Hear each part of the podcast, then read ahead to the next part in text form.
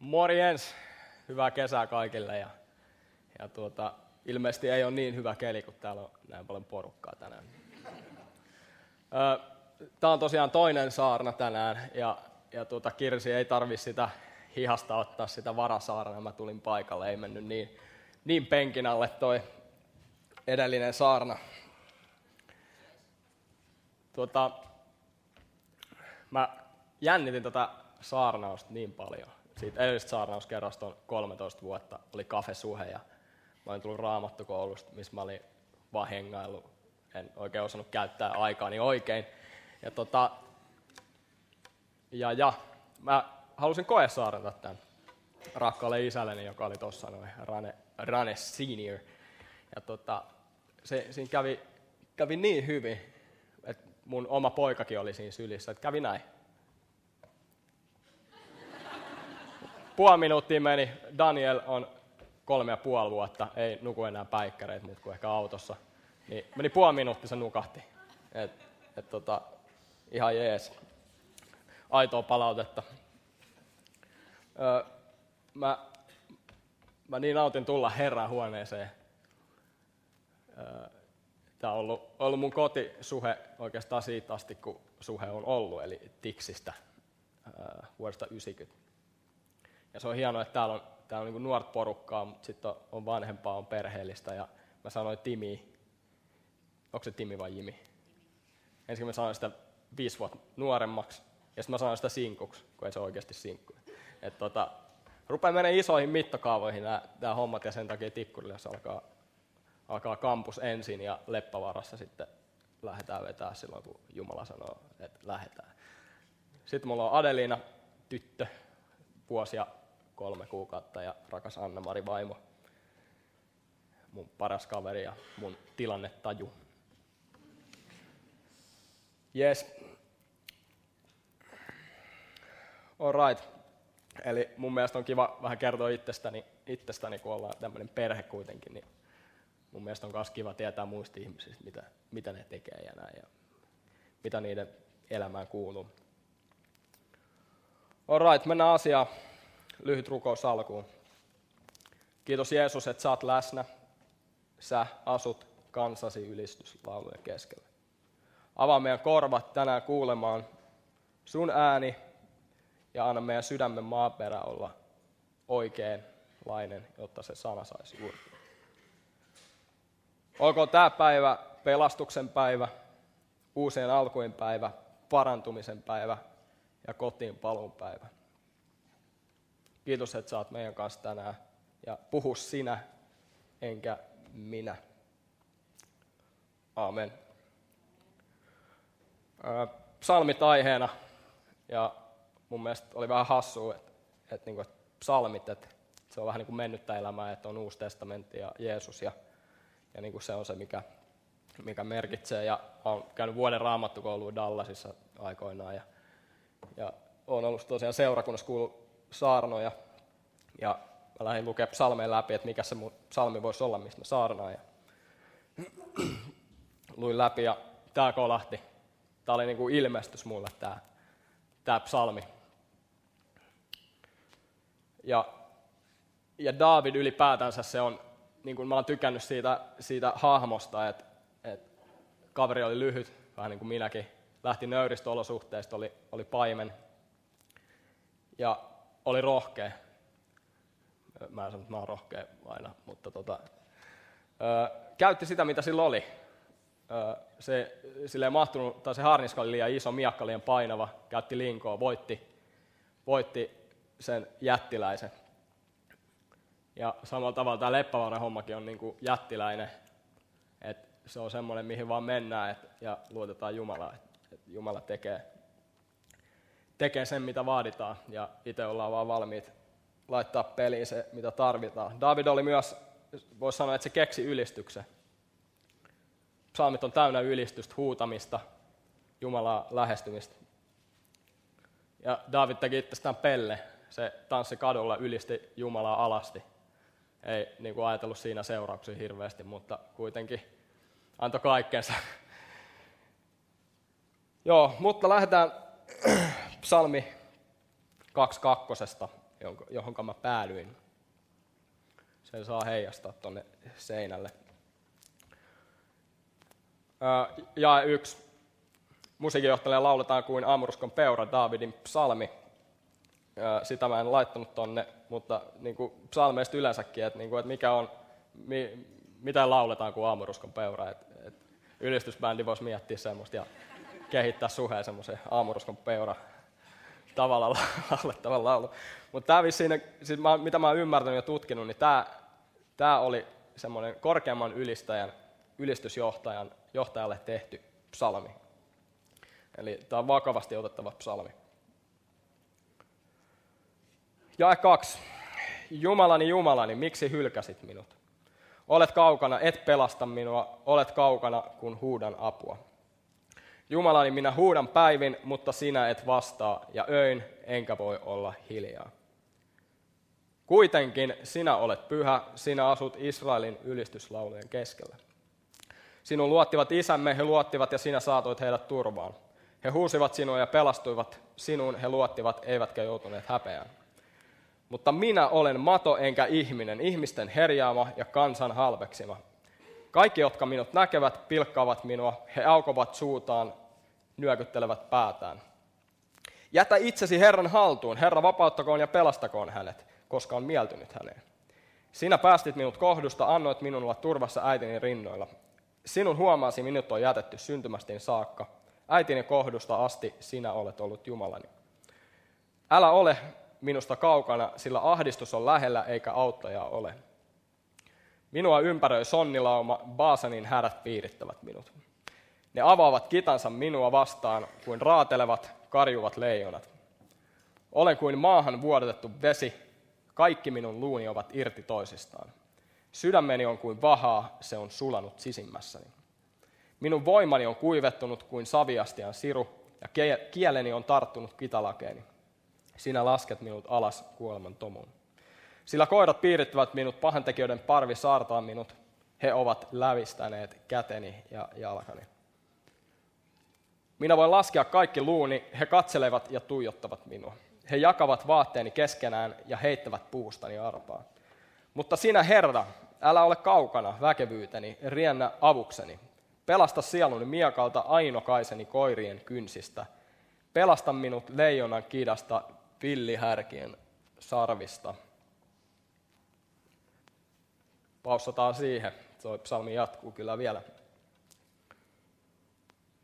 Öö, mä mietin tässä, että kun David puhuu minä muodossa ja, ja mietin, että, että mitä David on käynyt läpi, miksi David kirjoittaa tällaista tekstiä. Tuollaista tuskaa, fyysistä tuskaa.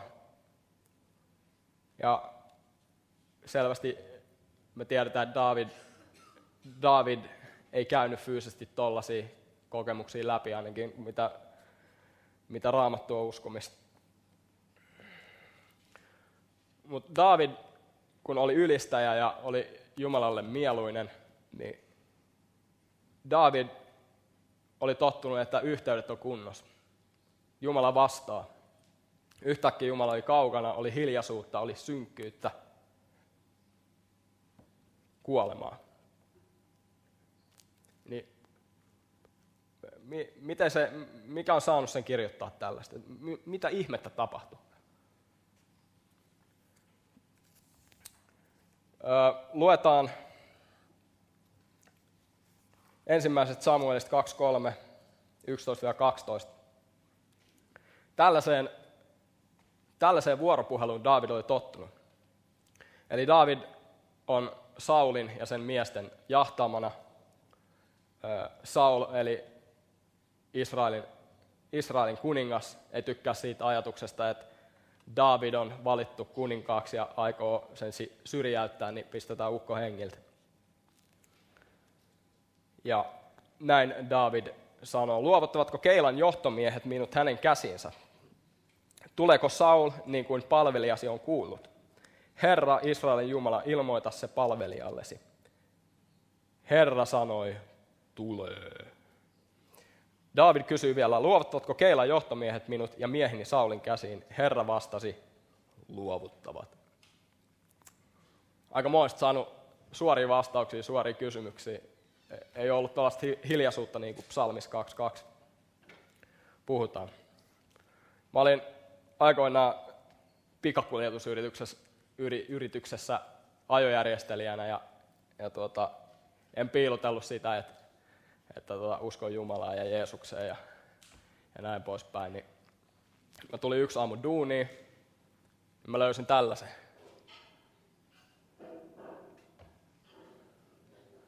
Mun ei-kristityt kaverit, ne oli tehnyt tollasen, löytänyt jostain sieltä varastosta tollasen pyöritettävän puhelimeen ja laittanut siihen, että Jumala 24-7. Sitten siitä lähti johto, meni niinku suoraan kattoon näin. Asiat, niin, siis kaverit tiesivät, että miten niinku asiat, asiat pitäisi olla. Et niinku, semmoinen palvelu, mikä niinku vastaa, ja vastaa meidän huutoon. Mulla on semmoinen teoria, ehkä liittyen siihen, missä elämäntilassa David oli, kun se kirjoitti tätä. Ne on ehkä synkimpiä aikoja Davidin elämässä. David paastos ja rukoili seitsemän päivää. Asiat ei ollut mennyt ihan Jumalan suunnitelmien mukaisesti selvästi.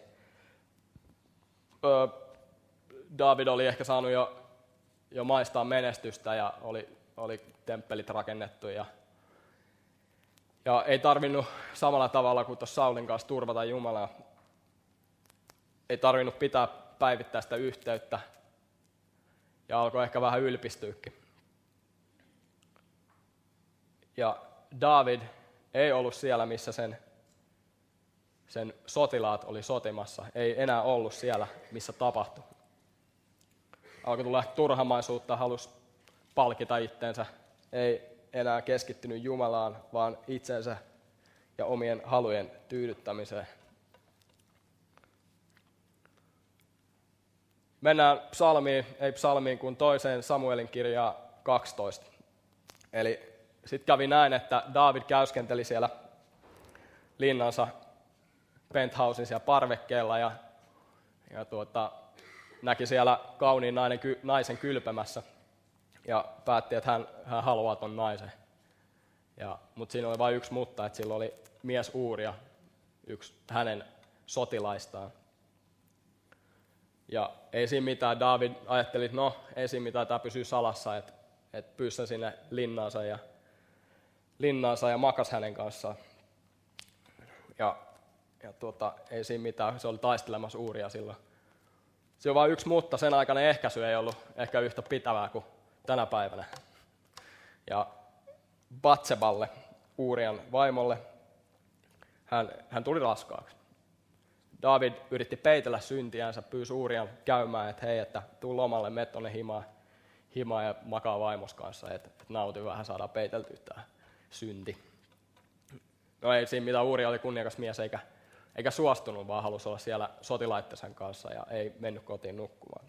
Sitten David vielä yritti petellä lisää, pyysi taas käymään ja juotti sen känniin, että, että no nyt sä ainakin meet, että, että miehillä on vain yksi asia mielessä. Niin, mutta ei, Uuria meni, meni tota, takas humalassa kuitenkin sinne miesten pariin ja, ja tota, ei mennyt siihen lankaan.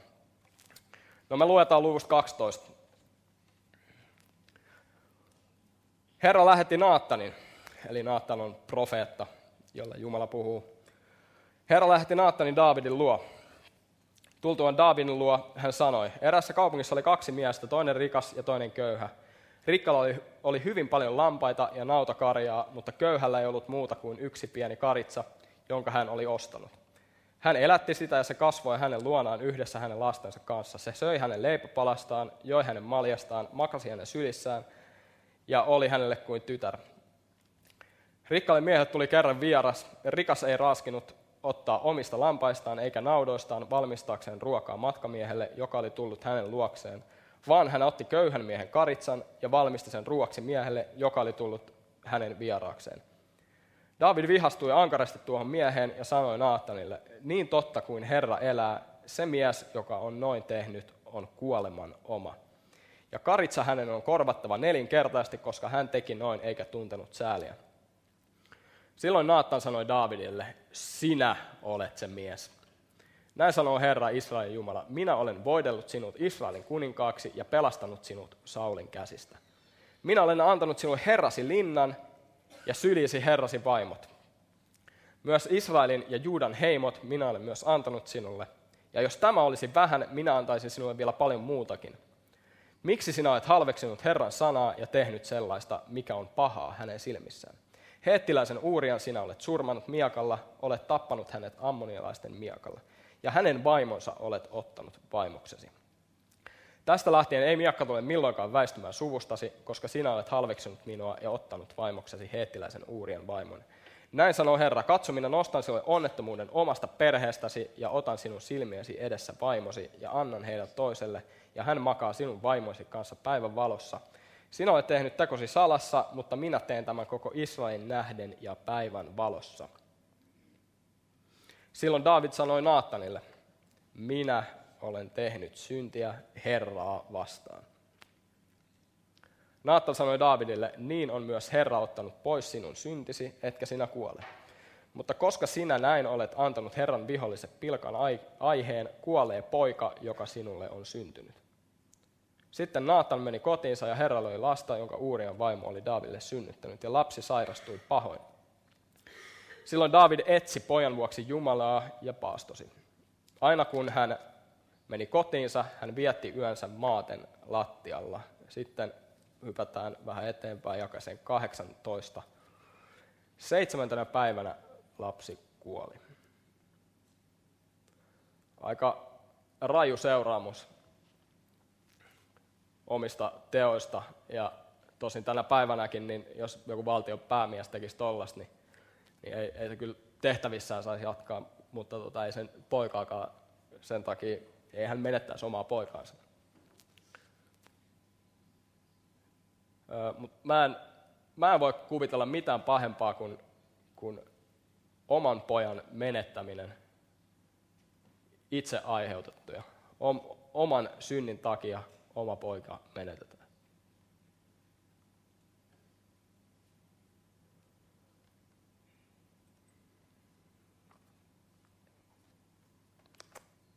David huusi.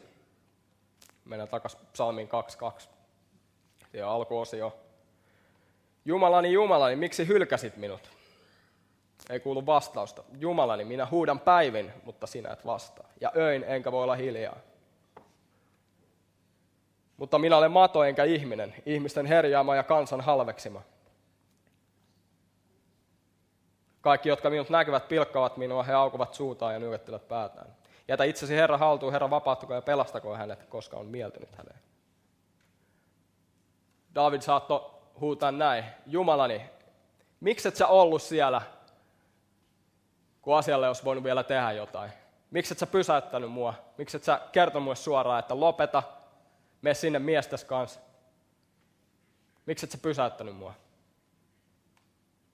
Mä oon ihan varma, että David tiesi tekevänsä väärin, mutta oma tahto vei voiton varmasti oli siellä takaraivossa ääni, että tämä ei ole oikein. Tämä ei ole oikein. Se ei ole välttämättä ollut semmoinen 24-7H-yhteys, suora vastaus, että lopeta. David on saattanut huutaa, että, että miksi mä älyn nyt kysyä.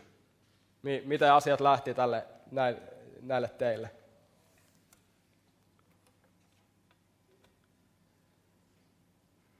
Mutta ennen kaikkea tämä psalmi kertoo aivan muusta. David sai vastauksen, kyllä sitten sai armon, sai jatkaa tehtävissä, ei, ei kuollut, makso kalliisti kuitenkin. Ja Patsapalle sitten syntyi lopulta toinen poika Salomon, jota Jumala sitten rakasti. Tämä alkuosa tästä psalmista, tämä on yhtä valitusta, synkkyyttä, hiljaisuutta, fyysistä kipua. Ja ehkä maallikkokin huomaa, että tästä puhutaan todennäköisesti jostain muusta kuin Davidista.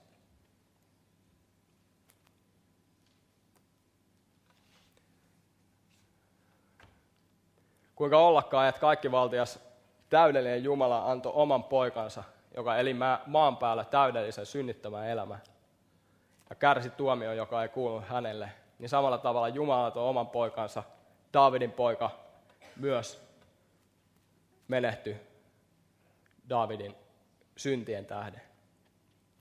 Meidän Jumala oli niin myötätuntoinen, että hän tuhat vuotta myöhemmin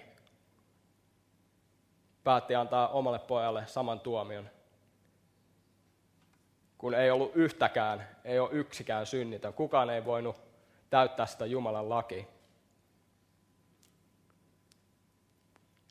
Jo jakesta kaksi, Jumala Jumala, miksi hylkäsit minut? Olet kaukana, et pelasta minua, olet kaukana, kun huudan apua. Jeesus käytti näitä samoja sanoja. Jeesus varmaan ties, osas Tooran vanhan testamentin, sitä se ehkä siteeras.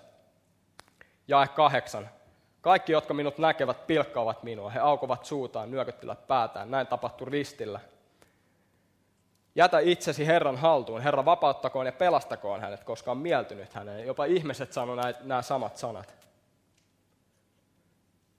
Olen kuin maahan vuodettu vesi, kaikki minun luuni ovat irti toisistaan, ja 15.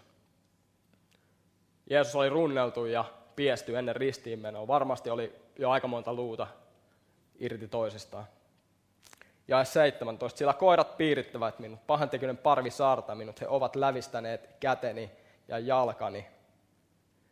Mä luulen, että jossain vaiheessa seitsemän päivän aikaan, kun David on paastonnut ja maannut lattialla, niin jossain vaiheessa Jumalan henki on alkanut täyttyä häneen.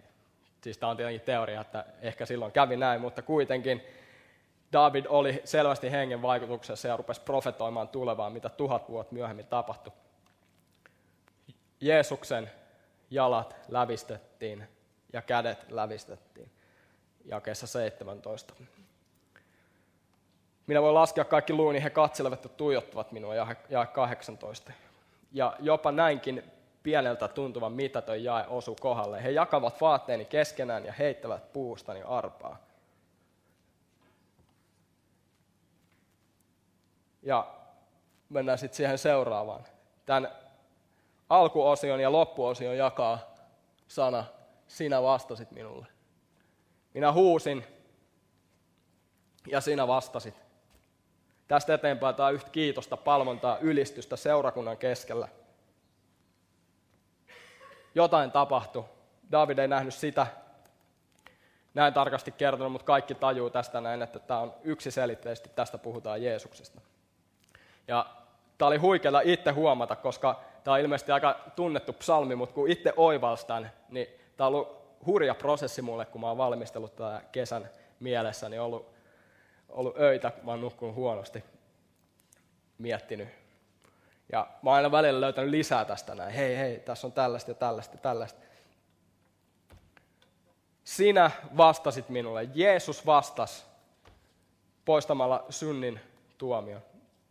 Minä julistan sinun nimeäsi veljelleni, ylistän sinua seurakunnan keskellä.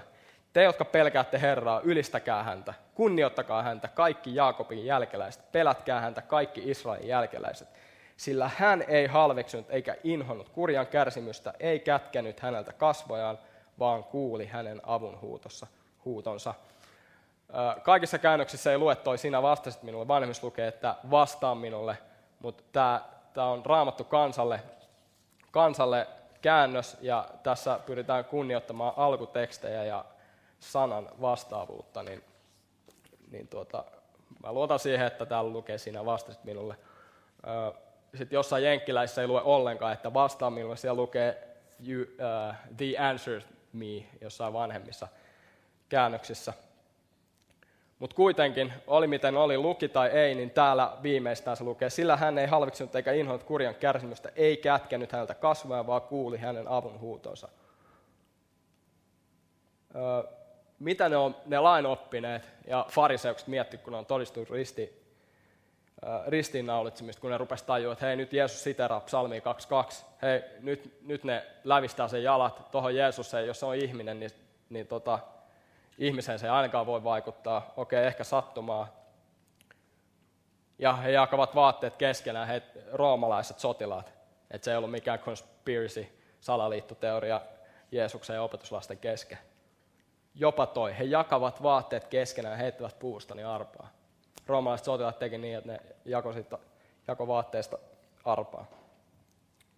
Tai heitti arpaa vaatteesta.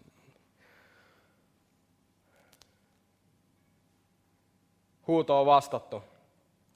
Jeesus kävi ne kokemukset, mitä me käydään. Oli ihmisenä täällä maan päällä. Tunsi ne kivut. Ja jopa Jeesus huusi sen Jumala ja Jumala, miksi minut hylkäsit. Miksi Jeesus on huutanut niin kuin tietää tulevan myös, ettei Jumala lopulta hylkää.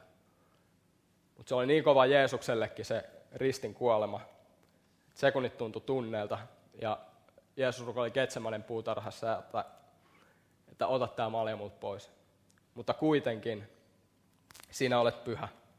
Ja tapahtuko sun tahto, ei mun tahto.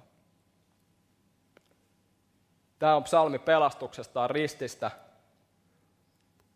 Tässä psalmissa tässä lopussa on jopa lähetyskäsky. Jäätiin jakesen kuusi. Sinusta on minun ylistyslauluni suuressa seurakunnassa. Minä täytän lupaukseni häntä pelkävien edessä. Nöyrät syövät ja tulevat kylläisiksi, ne, jotka Herraa etsivät, ylistävät häntä. Se ylpeys, joka sai Aatamin lankeamaan, tuli synti, niin sen vastakohta nöyryys. Me vaaditaan nöyryyttä ottaa se ilmainen lahja vastaan. Ja ei vaan pelastuta, vaan me voidaan tulla ravituksen aukko, se tyhjyys, mikä meillä on sisällä. Me saadaan syödä leipää, joka, josta tulee kylläsiksi, ja juoda elävää vettä, joka vie janon. Eläköön sydämeni ikuisesti. Mä katsoin tuossa lomalla niin Mad Venturesia, en seuraa sitä, mutta satuin katsoa, niin, niin nämä suomalainen kaksikko, jotka kiertää maailmaa kaikissa mitä äärimmäisissä paikoissa ja mitä oudompia juttuja ihmiset tekee, niin siellä oli semmoinen jakso, että ne oli Filippiineillä. Ja tämä toinen suomalaiset osallistui kävelylle. siellä mä tiesin, että Filippiineillä on tapana, että, että tota, Jeesukseen uskovat, niin antavat ristiinnauluta itsensä. Ja, mutta ei kuitenkaan sillä, että ne kuolee, mutta ihan niiden jalat ja kädet lävistetään. Sitten tämä toinen kaveri osallistui siihen, se käveli sitä, sitä tietä pitkin sinne.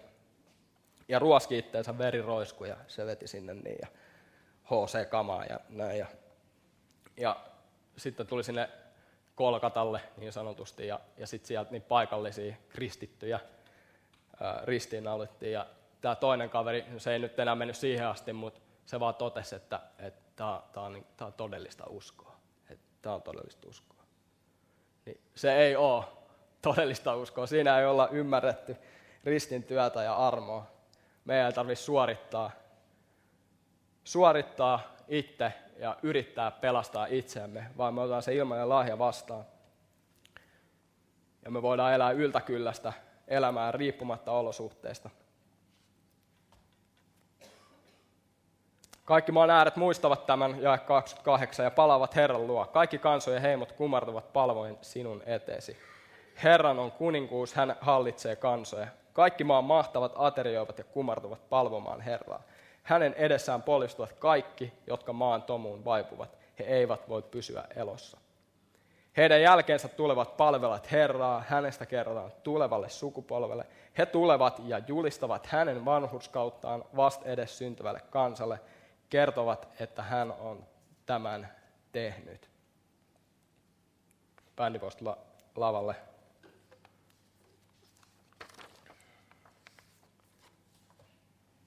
Kun me ollaan pelastettu, me ollaan otettu se ilmainen lahja vastaan,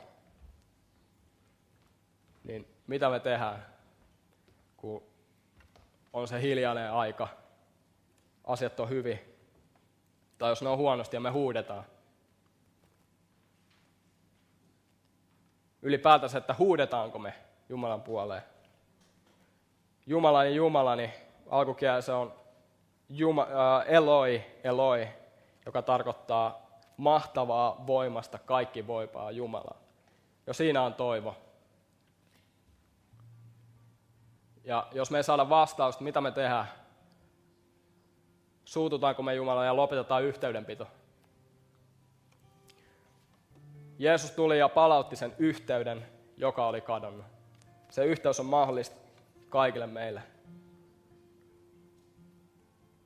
Todetaanko me, niin kuin jakeessa neljä, Jumala ei, minä huudan päivin, jakeessa kolme, mutta sinä et vastaa ja öin, enkä voi olla hiljaa. Kuitenkin sinä olet pyhä, sinä asut Israelin ylistyslaulujen keskellä. Eli myös meidän, kun me ollaan päästy osalliseksi, osalliseksi Jumalan perhettä. Mitä me tehdään? Ja mitä jos se vastaus onkin semmoinen, että se ei miellytä, niin kuin Jeesuskaan ei välttämättä miellyttänyt se ristin, ristin, ristille meno. Todetaanko me kuitenkin, että kuitenkin sinä olet pyhä, sinä asut Israelin ylistyslaulujen keskellä. Tapahtu miten tapahtu, sinä kuitenkin vastaat, lopulta sä vastaat ja se sun ratkaisu, sun tahtos on paras. Tapahtukoon sinun tahtosi, ei minun tahtoni. Ja mua on aina kiehtonut pelastustarinat. Öö, niin monesti, kun on ollut hiljasta, ei ole kuullut Jumalaa tai kokenut Jumalaa, ei ymmärrä, miksi asiat on miten on, mitä huuhaa tätä kaikki on. Maailman suurin salaliittoteoria, maailman suurin massahuijaus. Niin kuinka monesti me voidaan todeta kuitenkin, että sä asut meidän ylistyslaulujen keskellä. Me voidaan vaan kokea Jumalan läsnäolo ja saada jopa siitä vahvistus. Sinä olet. Tämä loppupsalmi on myös, sanamuoto rupeaa menee enemmän seurakuntaan, me, meihin. Fokus siirtyy minusta Jumalaan ja vieressä oleviin ja seuraaviin sukupolviin. Mun ää, vaimo pelastustarinoista puheen, puheen ollen, niin jäi ajatus kesken siihen. Niin, ää, mun vaimo Ansku koki tämän Jumalan läsnäolon 2005 ää, Seinäjoella. Oli helluntai seurakunnassa sateet läheltä illa. Ja yksi seura, meidän seurakunnassa itse asiassa tänäkin käyvä vei, vei Anskun sinne, että hei, tuu käymään tuommoisessa paikassa, että siellä vähän tapahtuu. Ja Ansku ei päässyt kuin sinne eteistilaa, sieltä kuului sitä ylistystä, se murtu. Ja, ja se on sitten siitä eteenpäin. Se on uusi alku, alkoi Ansku elämässä ja tiedetään miten sitten kaikki kävi loppuun asti. Jumala asui siellä ja asuu täällä meidän keskellä.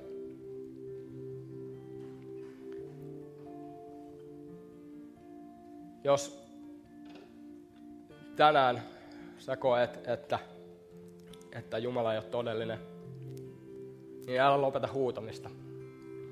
Oot saanut jo vastauksen. Jeesus on tullut, pelastanut sut. Niin sen jo itsessään pitäisi riittää, vaikka me ei saatais mitään kokemuksia.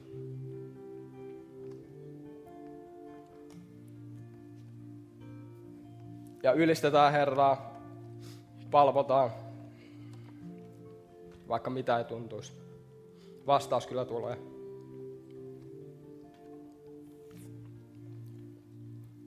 Jos sulle ei ole yhtään ikinä ollut Jumalaa, niin rukoilla mun perässä. Noustaan kaikki ylös. Rukoillaan tämä rukous ja sitten jos joku ylistysbändistä toistaa perässä. Jeesus Kristus, Jumalan poika. Minä sydämestäni ymmärrän ja uskon, että sinä kuolit ristillä syntieni tähden. Minä sydämestäni. Ja uskon, että sinä kuolit ristillä syntieni tähden. Ja nousit kuolleista. Ja nousit kuolleista. Niin, ettei yksikään, joka sinun uskoo, hukkuisi. Niin, ettei yksikään, joka sinun uskoo, hukkuisi, vaan hänellä olisi iankaikkinen elämä. Minä tunnist, tunnustan syntini, Minä tunnustan syntini ja pyydän, että peset minut puhtaaksi. ja pyydän, Ja pyydän ja otan vastaan tarjoamasi pelastuksen ja vapauden. Otan vastaan tarjoamasi pelastuksen ja vapauden. ja pyydän sinut elämäni Herraksi. Pyydän sinut elämäni Herraksi. Amen. Amen. Joo Herra, mä rukoilen niiden puolesta, jotka ovat etäällä. Tule Jeesus kosketa. Sinun puolesi me huudetaan.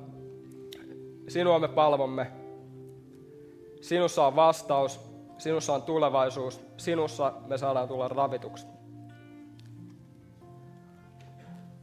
Kiitos, että meidän, sä vastaat myös meidän tarpeisiin, meidän ongelmiin. Ja sä ravitset meitä, meidät niin, että me tullaan kylläisiksi. Kiitos uusista aluista. Kiitos, että sä oot meidän kanssa. Täytä meidät sun pyhällä hengelläs. Että me kuultais sun ääni. Eikä unohdettais yhteyttä. Amen. Ja sinä, joka otit Jeesuksen vastaan, niin elämääsi ja omaksi herraksi, niin meillä on lounge tuolla. Siellä voidaan rukoilla vielä lisää sun puolesta. Ja tuu yhteyteen. Ja siellä tosiaan voidaan rukoilla ja vastata kysymyksiin. Hyvää viikkoa kaikille ja olkaa siunattuja.